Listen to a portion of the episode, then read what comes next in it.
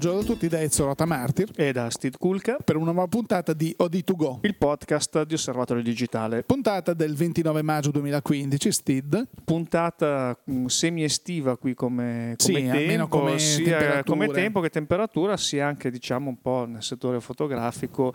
Sembra quasi che dopo le, tutte le novità delle ultime settimane i, i, colleghi delle case fotografiche dei vari produttori si siano presi un attimino di pausa. Sono tutti all'Expo, sono tutti all'Expo, sono tutti all'Expo, anche di questo parleremo ehm, in questa puntata, quindi introduciamo il sommario, avevamo promesso sì. che avremmo cominciato a raccontare qualcosa di Expo adesso che è iniziato ormai da un mese, quindi non è più cioè, i famosi lavori in corso ancora delle iniziali sono abbondantemente terminati, qualche notiziola di servizio qua e là eh, spigolando tra le curiosità fotografiche esatto. comunque sì, sì, sì. Eh, c'è un, qualche cosina che potrebbe essere un po' di spigolature come quella che c'era su una nota rivista di enigmistica che diceva spigolature dagli infiniti tentativi di imitazione, imitazione anche certo, questo innumerevoli, è innumerevoli, innumerevoli tentativi ecco. di imitazione però così anche eh. no, la nostra spigolatura è l'ennesimo esatto. tentativo di imitazione viene da lì viene da lì e sì, poi potremmo essere la settimana fotografica Va bene, bando alle ciance, vi abbiamo un pochino anticipato informalmente il sommario. Perché non c'è sommario questa settimana, ecco. proprio perché non ci sono grossissime novità appunto di, di prodotto, di, di servizio. Di, eh? Scommettiamo che riusciamo a parlare di un'ora. Sì, sì, questa sarà una puntatona. per cui iniziamo seriamente la puntata.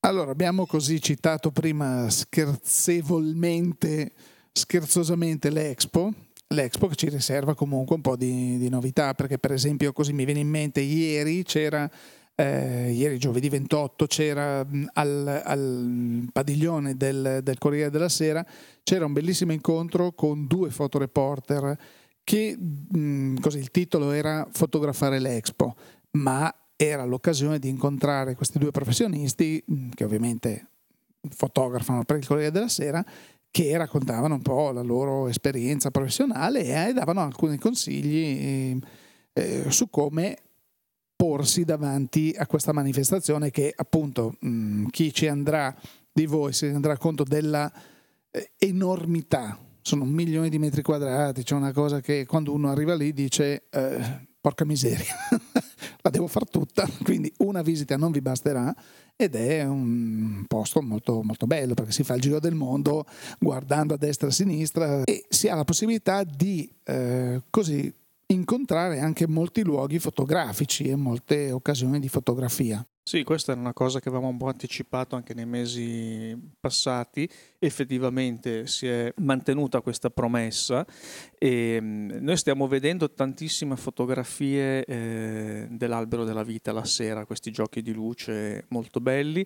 Vediamo tante persone che magari hanno la fortuna di vivere, eh, abitare vicini all'Expo, che eh, quando eh, vanno all'Expo magari una sera, una giornata, poi escono e fanno l'abbonamento semestrale perché effettivamente una volta non basta, eh, è veramente molto molto grande e soprattutto poi se si volessero visitare tutti i padiglioni. I padiglioni le... sono, sono, magnifici, Steve, però il discorso è che eh, l'area è così vasta e l'interesse suscitato dai vari padiglioni è talmente alto e che poi rendiamoci conto che quando si entra e si vedono, si cominciano a vedere delle code agli ingressi dei padiglioni, si dice vabbè questo lo vengo a vedere dopo, e questo lo vedo dopo, questo ci vado dopo e questo ci vedo un altro giorno, perché se no dopo, dopo, dopo, alla fine eh, ci si ferma. Ad esempio c'è lo cluster del caffè che è interessantissimo. Eh, non solo, vabbè, c'è uno sponsor eh, che è da anni, eh, appunto, è saputo, è Illy Caffè, che però ha fatto un lavoro, non è smaccatamente pubblicitario, cioè, ah, il caffè l'ho trovato in ogni angolo, no, è proprio si racconta la storia del caffè, dal come nasce, dove nasce, dove cresce e così, e qui facciamo contento il nostro amico Giuseppe Turri che mh, mm, è PR manager di, di, di, di, Epson, perché dentro al, mm, al, cluster del caffè c'è la possibilità di fare questo tour con questi occhiali da, della realtà aumentata, il moverio di Epson, così c'è una guida che vi porta in giro e attraverso questi occhiali c'è la possibilità di vedere dei filmati, mm, dei commenti, delle infografiche su quello che appunto la guida vi sta appena eh, facendo vedere, vi sta spiegando. Un modo molto intelligente molto comodo e, e molto piacevole di appunto vivere una, una, situazione del genere. Soltanto che questo è un esempio, andate lì e dici, beh, è bellissima questa cosa una mezz'ora vi parte. Perché poi non volete bere un caffè, guardare così, c'è, c'è un'esposizione di macchine del caffè che purtroppo io e altre persone mi hanno detto porco cane, queste ce le ricordavamo. Poi hanno detto di che data erano, abbiamo detto no, non è vero, perché erano vecchissime. Quindi... E anche queste sono delle occasioni sono fotografiche delle molto, molto assolutamente, interessanti. Quindi è veramente una cosa incredibile. Dei Moverio, tra l'altro, scusa, eh, certo. apro una parentesi, abbiamo parlato ampiamente eh, su OD3D sia nella pagina Facebook che eh, su OD3D su rubrica, rubrica di osservatorio certo. digitale perché sono questi occhiali non pensate a quegli occhiali da realtà virtuale quelli no, no, che no, coprono totalmente sono proprio un po' come i Google Glass ecco per, ecco, per però una cosa come... possono essere indossati anche da coloro che portano già degli occhiali perché dice porco cane ma io ho gli occhiali come non è un problema perché hanno eh, so, si possono mm, conformare in maniera ideale anche per chi ha degli occhiali mh, mm, da astigmatismo, da miopia, insomma, chi già è un portatore di occhiali, perché sennò uh, sono mo- molto comodi, sì. E c'è questa hostess che eh, segue, praticamente guida, mm, che segue il gruppo di visitatori con questi occhiali Moverio e praticamente gestisce la presentazione ai filmati avendo la possibilità di vedere che cosa sta andando in onda sui moverio dei visitatori attraverso poi il, la sua postazione di comando mobile. Sì, che poi è un, uno smartphone dove uno smartphone, con un'app e la possibilità di gestire queste presentazioni. Tra l'altro sempre al cluster del caffè c'è la possibilità, basta alzare gli occhi, di vedere queste magnifiche immagini del mondo del caffè eh, nel mondo della raccolta, del, della lavorazione, delle, delle mh, eh, proprio le prime eh, aziende di tostatura de, de, del caffè e guarda caso queste foto sono di Salgado, Sebastiano Salgado, fatte benissimo, gigantografie, sono veramente bellissime. Quindi per gli amanti della fotografia, eh, al di là che l'Expo ci sono poche cose che dici, vabbè, già questo vale la visita, ma a maggior ragione in questo caso arrivi e dici, bellissimo. Tra l'altro al cluster del caffè una piccola curiosità di natura non fotografica, ma eh, mi diceva una persona che si occupa della comunicazione, proprio che ha seguito la, l'organizzazione del cluster del caffè, eh, a quanto pare è la prima volta al mondo che nel settore eh, del caffè ehm, si organizza un evento di portata internazionale al quale partecipano tutti i, produttori, sia intesi come stati che anche gli operatori del, professionali del settore, e c'è tutto un contorno poi di eh, convegni, manifestazioni, seminari, riunioni per eh, gli operatori professionali perché si fa un po' il punto dell'economia, della, della scienza, della coltivazione del caffè, della preparazione, cioè tutto quello che riguarda il mondo del caffè, quindi per sei mesi eh, c'è proprio questa... Eh, questi, ci sono questi riflettori puntati su un sì, settore economico tra l'altro molto, molto, molto, importante, importante, molto importante. tra l'altro eh, il caffè dopo il petrolio è la materia più venduta e più trasportata nel mondo cioè, quindi rendiamoci conto della portata di questo di questa materia prima. E poi ci sono un'occasione per vedere anche delle piccole curiosità perché ovviamente ci sono delle infografiche, ci sono dei cartelli e così dove dicono e lì eh, viene da ridere perché dice ah noi italiani grandissimi bevitori di caffè abbiamo un consumo pro capite di 5,4 kg all'anno a persona appunto eh, finlandesi, cioè che ne fanno 12,1 ci... però giustamente poi si veniva spiegato, beh i finlandesi il caffè lo bevono anche a tavola mentre mangiano, là il clima è un po' che quindi è anche il caffè è un po' diverso. Sì, un po' il caffè diverso, però ecco, Io lo questo, lascio tutto. Questo faceva, beh, per noi, a noi faceva un po' ridere, però insomma eh, ci sono questi, questi, mm, noi siamo seguiti dai tedeschi, tipo, insomma ci sono delle, delle cose che sono così sì, simpatiche. Sono anche ecco. caffè diversi, perché anche per esempio il Kenya è un produttore di caffè, ha un caffè molto buono, ma è un caffè che si beve come fosse il tè. Quindi, ed è anche buono altro bevuto modo, anche certo. per chi è appassionato di espressi, mai berrebbe quei beveroni americani, le cialde, quelle cose tremende. Ecco che quello invece è un altro tipo di concepire il caffè, ha anche un suo senso, un suo gusto, eccetera. Ma eh, torniamo alla parte fotografica di Expo Ezio perché poi eh, la fotografia a Expo è presente nei padiglioni non solo con esposizioni, con gigantografie, con mostre, ma è presente anche tecnicamente, credo che non so se è la prima volta che in una manifestazione del genere c'è una presenza strutturale così organizzata eh, da parte di un produttore di fotografia.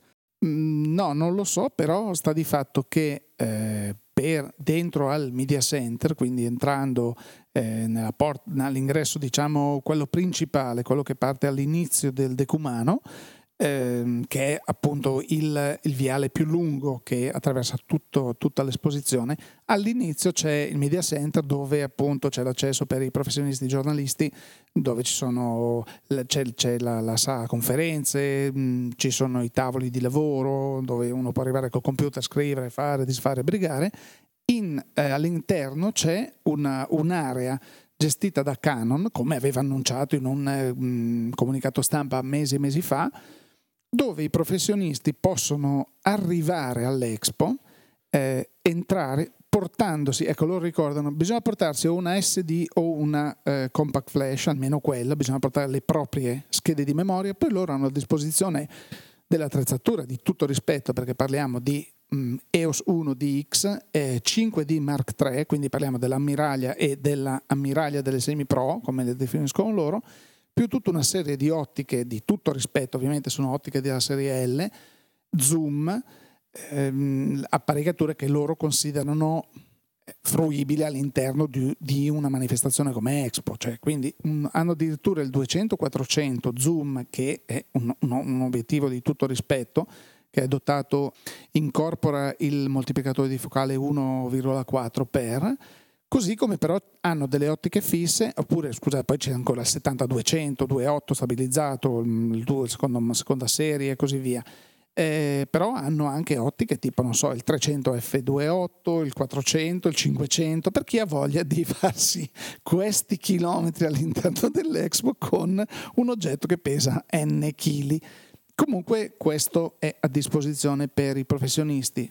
Per chi non volesse invece eh, dire no, io voglio girare del video, Canon mette a disposizione le, eh, le sue macchine EOS eh, Cinema eh, con la C300 e la C500, quindi parliamo di macchine altamente professionali che sono a disposizione e questo è un servizio di tutto rispetto. In più c'è anche la possibilità, ci sono installate delle eh, stampanti Pixma di grande formato dove si possono anche stampare le proprie foto e vabbè, così. Poi il media center serve che sono un fotografo, devo mandarle al giornale, devo mandarle in agenzia, mi siedo col mio computer e vabbè, sono accreditato e posso, e posso inviare, posso lavorare direttamente da lì.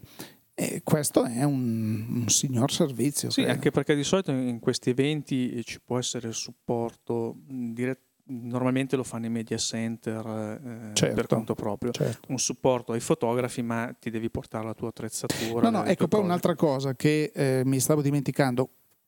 Ognuno è libero di arrivare con la propria attrezzatura e loro forniscono da subito, tu puoi anche andare con le tue, se tu sei un fotografo che utilizza Canon, eh, sei un fotografo accreditato, arrivi e dici no, io mm, lascio qui la mia attrezzatura, loro ti fanno un servizio gratuito di cleaning e di messa a punto, eh, come fa il CPS, insomma il servizio per i professionisti di Canon, e intanto tu dici cosa faccio? Aspetto, no, no, eccoti la macchina, come fanno in occasione delle Olimpiadi, delle- dei mondiali di calcio, dei mondiali di sci, quando ci sono delle grosse manifestazioni, di solito ci sono questi, questi booth, questi, questi spazi dedicati ai professionisti in modo che tu oppure arrivi, capita, arrivi e ti si rompe una macchina, improvvisamente cade, succede qualcosa, cosa fai? Eh, Il tuo giornale ti ha mandato dall'altra parte del mondo, resti a piedi? No, loro ti danno subito, ti danno subito una macchina sostitutiva e quindi tu puoi portare a casa il tuo lavoro.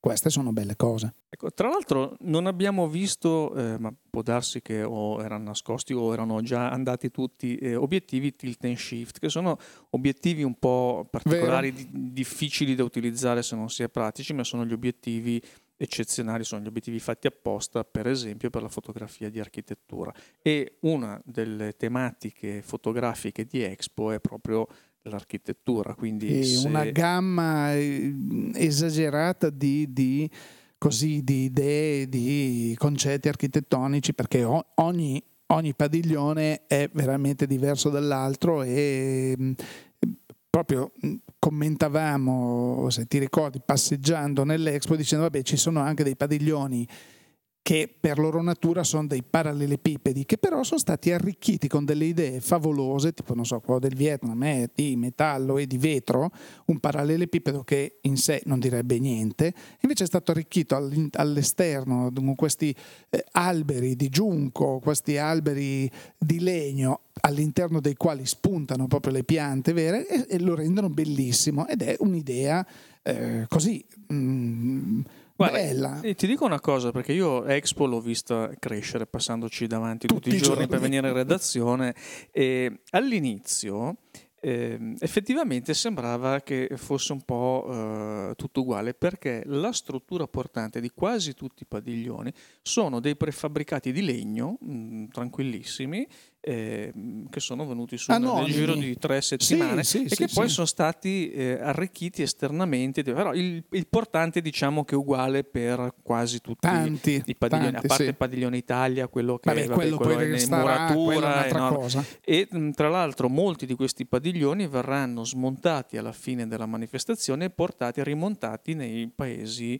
eh, proprietari che insomma come sono stati proprio fatti anche con uh, un'impostazione a lungo termine. Quindi mh, l'avevamo detto, insomma, eh, Expo sarà un'occasione fotografica non solo per gli eventi che verranno organizzati un po' in tutta Italia, perché diciamo che eh, sono poche le, città italiane che non hanno organizzato qualcosa, qualcosa con la scusa di Expo. Expo sì. e, ma sapevamo, insomma, immaginavamo che sarebbe stato interessante anche come scenario fotografico proprio eh, il terreno dell'esposizione e così effettivamente è stato. Quindi ehm, chi vuole andare, se non è già stato, chi vuole andare si porti assolutamente la macchina fotografica e eh, magari preveda più di una visita perché è, è confermato. Questo insomma, è fuori discussione. Una giornata Questo è fuori discussione. Si, piuttosto, si e basta. Piuttosto no? è meglio organizzare due o tre giorni, una permanenza di due o tre giorni e fare questi biglietti che appunto permettono di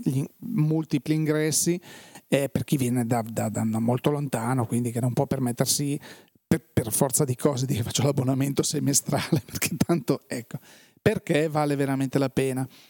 Parla uno che è stato magari per certi versi un expo scettico, perché quando io mi arrabbiavo su certe cose, me, eh, forse era più per il risvolto che, e il riflesso che aveva sulla città, perché non dimentichiamo che noi milanesi siamo stati bombardati di rotture di scatole per anni e anni, da, forse io mi ricordo da quando c'è stato Italia 90, che hanno ricominciato a rifare San Siro, hanno rifatto le strade, queste, hanno fatto di tutto, che non c'è più pace in questa città e adesso non dimentichiamoci che per altri 88 mesi avremo dei lavori in corso per la nuova linea della metropolitana, ma questo... Dime- tu- dimentichi lo smontaggio, lo smontaggio dell'Expo da ma novembre. farà già parte degli 88 mesi perché appena appena concluso hanno detto no, durante l'Expo vi diamo tregua, poi via per soli 88 mesi per la linea 4 della metropolitana. Quindi quella che deve essere pronta per l'Expo. Esatto, sette anni, 5, mezzo, sette anni, e mezzo, di lavori, quindi con la città bombardata di nuovo scavi.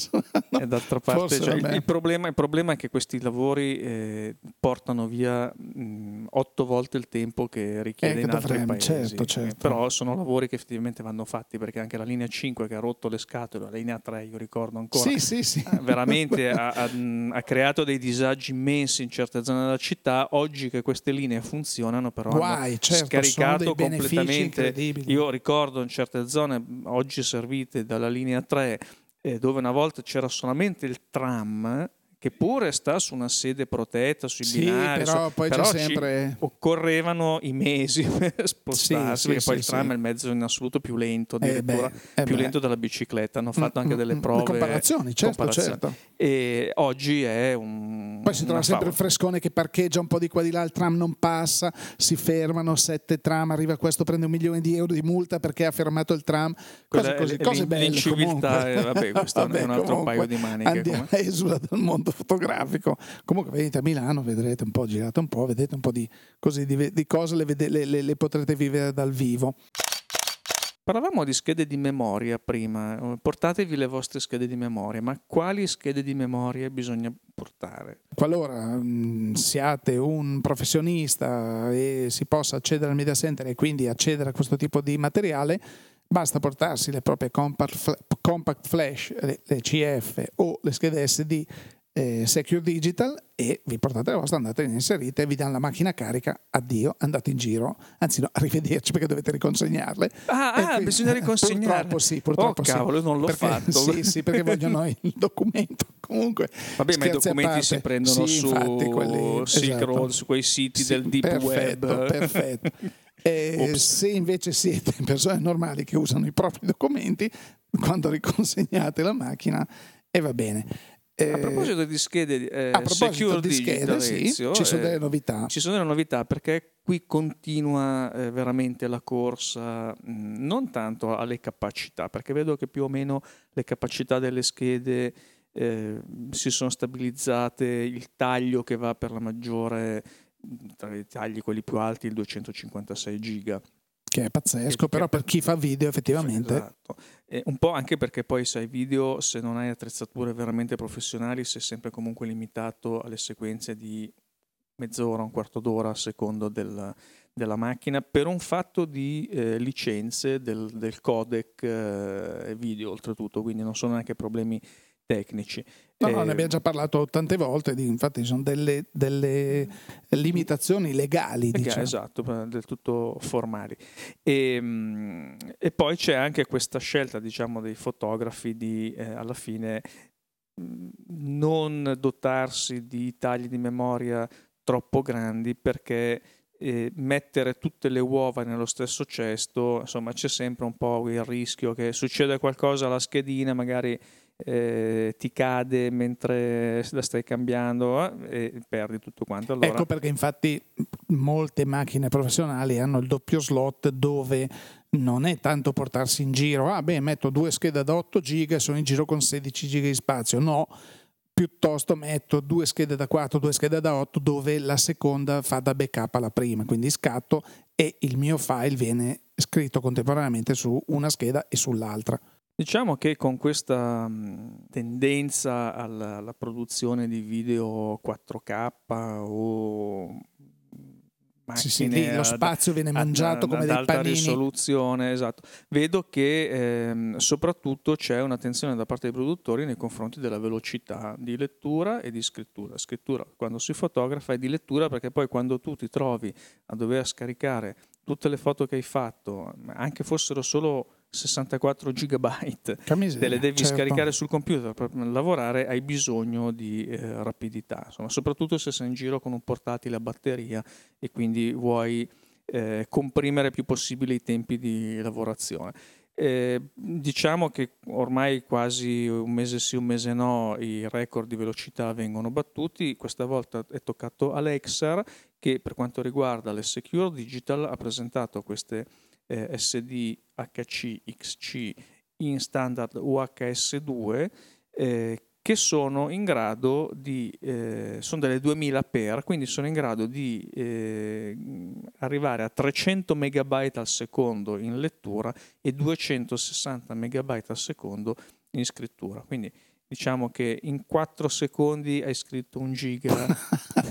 Ma questo che- vale ovviamente anche con la mia macchina fotografica di 12 anni fa? Sì, in realtà eh, lo standard eh, prevede il supporto, il- la compatibilità verso il basso, quindi chiaramente non, non raggiunge la velocità dei No, 2000 questo per, però se hai esatto. un Cioè, dispositivo che sicuramente. scrive 4 per eh, ci metterai il tuo tempo, ma la schedina no, è no, sempre sì, comunque sì, sulla compatibilità. Ecco, questo... volevo sottolineare questo perché poi molti si fanno ingolosire e dicono beh costa un po' di più però 2000 per velocizzo se tu ripetiamo sempre hai comunque una fotocamera o una videocamera Dantan eh, eh non ti aspettare quel tipo di prestazioni perché non è in grado di gestirle. La stessa cosa vale poi anche quando tu la schedina la metti nel computer, quindi eh, per esempio Ovvio. queste schede Lexar le fornisce insieme a un mini lettore USB 3.0 e chiaramente tu devi avere un computer con USB 3.0, se hai un lettore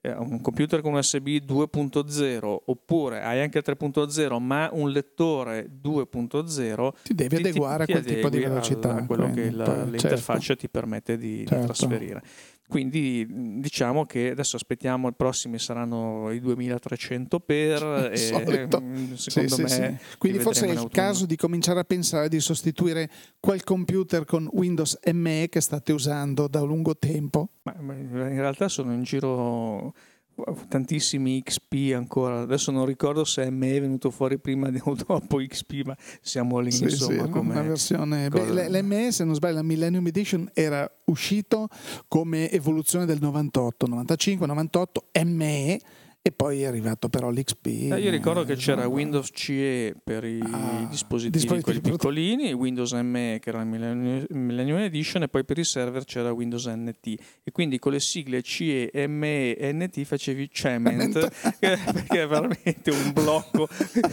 una roba veramente era molto carino, eh, sì, terribile come quei Windows soprattutto diciamo che anche all'epoca erano visti da, da chi aveva almeno un'esperienza di altri sistemi operativi sempre visti un po' come vabbè, questi nati già dinosauri, nati vecchi, ma non, questo, ne parleremo in un podcast sì, questo, questo è un podcast così che stiamo, che stiamo buttandola un po' in cacciara su tante cose. No, diciamo che poi a livello di memoria cosa importante perché nelle ultime settimane eh, si sono diffuse delle notizie che ecco queste possono interessare Tutti. diciamo di derivazione informatica ma interessano senz'altro molti fotografi e riguardano le memorie SSD, memorie allo stato solido, sono questi hard disk che sono realizzati un po' con stesso, lo stesso criterio delle chiavette USB fondamentalmente in grosso, per, in per semplificare le, certo. le, cose e sono eh, anziché avere il piatto il disco che gira, il disco sì. che gira sono proprio a stato solido quindi delle memorie particolari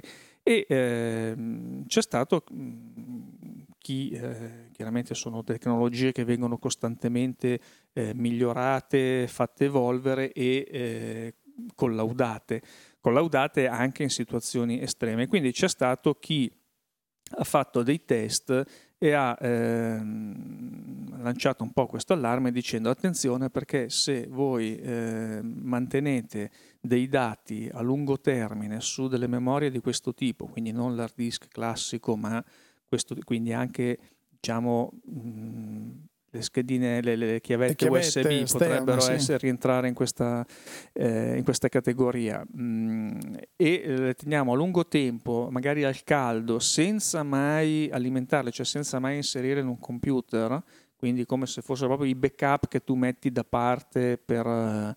I giorni di pioggia che potrebbero certo, certo. arrivare certo. eh, dopo anni. Attenzione perché dopo un certo periodo di tempo, anche abbastanza breve, i dati iniziano a scomparire. Quindi panico, c'è stato questo, questo momento di panico nel settore perché tanti poi comprano questi hard disk mm, SSD proprio per fare i backup, magari li agganci via USB tanto per eh, tornare al discorso di prima, li, li, metti da parte, hai tutte le tue fotografie, le tue cose, quando ti serve li usi, altrimenti ti possono stare anche qualche anno eh, in fondo a una, un armadio o un cassetto.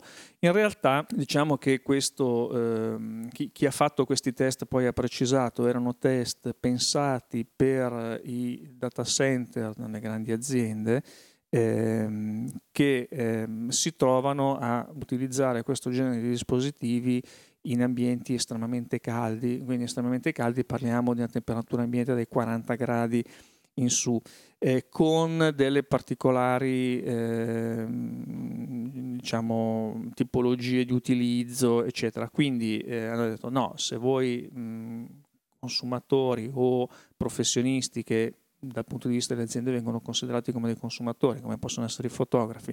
Avete degli hard disk SSD, ci volete mettere le vostre fotografie come backup e tenervele in un cassetto per un anno, due anni, non avrete mai problemi perché qui sono, parliamo di numeri diversi, situazioni diverse, quindi mh, statisticamente eh, siamo su livelli che il singolo non, non vivrà mai. Quindi se vi è arrivata questa voce, vi siete preoccupati, panico. siccome poi è più facile che circolino le voci di panico che non le voci che dicono no, attenzione, rimettiamo i puntini guarda, sulle i, il rischio, sappiate questo. Il rischio invece può essere un altro. Mm, proprio qualche settimana fa, spostando nel mio marasma a casa, spostando un cartone, ho detto cos'è questo? Oh, mamma mia, guarda questa cosa. Era una chiavetta USB rivestita di pelle che mi regalarono, mi regalò un'azienda da 128 megabyte, quando ragazzi le chiavette erano tipo 16, 32 mega, no veramente, questa era da 128 mega, tant'è che loro la fecero fare personalizzata con un involucro in pelle, perché praticamente era considerata no, la chiavetta definitiva. definitiva, questa 128 mega, dove te ne vai? Ecco. E io ci copiai sopra delle, delle piccole applicazioni, delle utility, e il fatto che oggi poi l'ho presa, ma chissà se va ancora, l'ho infilata nel mio computer, è apparsa sul desk, senza, però c'era tutto il, il, segno, almeno il sistema operativo Mac ti fa vedere come un, un divieto d'accesso, no? dice ma questa applicazione non è, più, non è più utilizzabile e su sette utility sei contraddistinte da questo da questo, da questo, segnale. Questo è il rischio che si corre. La chiavetta in sé va benissimo, mh, mm, purtroppo il contenuto diventa obsoleto. Bisogna, nel caso dei documenti mh, mm, è diverso. Certo, magari se un documento è di 12 anni fa, magari l'applicazione con cui l'avete fatto non è più né leggibile né scrivibile dallo stesso, dallo stesso software che però è nella versione di 12 anni dopo. Questo va tenuto in considerazione. Sì, soprattutto i formati proprietari o magari anche eh, applicazioni che non esistono più, quindi mh, mm, magari voi avete i dischi originali, i CD-ROM originali, ma i sistemi operativi attuali non riescono più Assolutamente, a installare, certo. quindi dovreste virtualizzare il vecchio, trovare il sistema operativo di allora, virtualizzarlo sulla macchina di oggi e Buona le... fortuna. Oh, ottima fortuna, esatto. soprattutto se poi avete magari i dati su, anche su nastri, su floppy, non è per caso. Vabbè, Ezio, anche in questa settimana di Così, di, niente, di cose abbiamo riusciti. fatto la nostra puntata. C'era anche un altro paio di cose di cui volevamo settimana parlare, prossima, ma settimana, settimana prossima, prossima, tanto queste non scadono. E, che dire, ehm, possiamo andare in, in chiusura ricordando tutti i nostri appuntamenti online. Allora, osservatoriodigitale.it, presto ci sarà il nuovo numero, fotoguida.it dove ci sono novità di ogni genere eh, e questi sono diciamo i sitoni, i siti principali. Eh, altrettanto importanti sono i nostri siti di OD Travel, di cui ecco dovevamo parlare tante, tante cose, però facevamo una puntata di sette ore. No, ci sono novità, ne parleremo la prossima settimana, odtravel.it e eh, Beh, anche per quanto riguarda osservatorio e fotoguida, come tutte le nostre iniziative, c'è, la corrispondente pagina social e poi abbiamo OD3D che comunque è sempre foraggiata quotidianamente sulla pagina Facebook, ci sono sempre novità, eh, alcune che raggiungono numeri pazzeschi di visualizzazioni interessantissime. E poi che dire ancora? E poi abbiamo eh, beh, OD2Go, OD2Go che è il nostro qua. podcast settimanale ecco. che eh, tornerà dopo il ponte, quindi buon ponte a tutti. Buon ponte a tutti. E, e... Sperando di fare strade diverse perché abbiamo un terrore del traffico. Che vanno, tutti eh... che si no, ma verranno tutti all'Expo, quindi senza eh, problemi. Molto bene. Eh, I cittadini andranno fuori porta e tutta l'Italia invece verrà all'Expo, quindi vabbè. Quindi Odi2Go vi dà appuntamento alla prossima settimana, venerdì prossimo, eh, scopriremo allora di che cosa um, avremmo voluto parlare questa settimana, di che cosa parleremo venerdì prossimo e quindi anche per questa settimana direi che è veramente tutto da Steve Kulka e da Ezio Tamarti. Grazie per l'ascolto e a risentirci.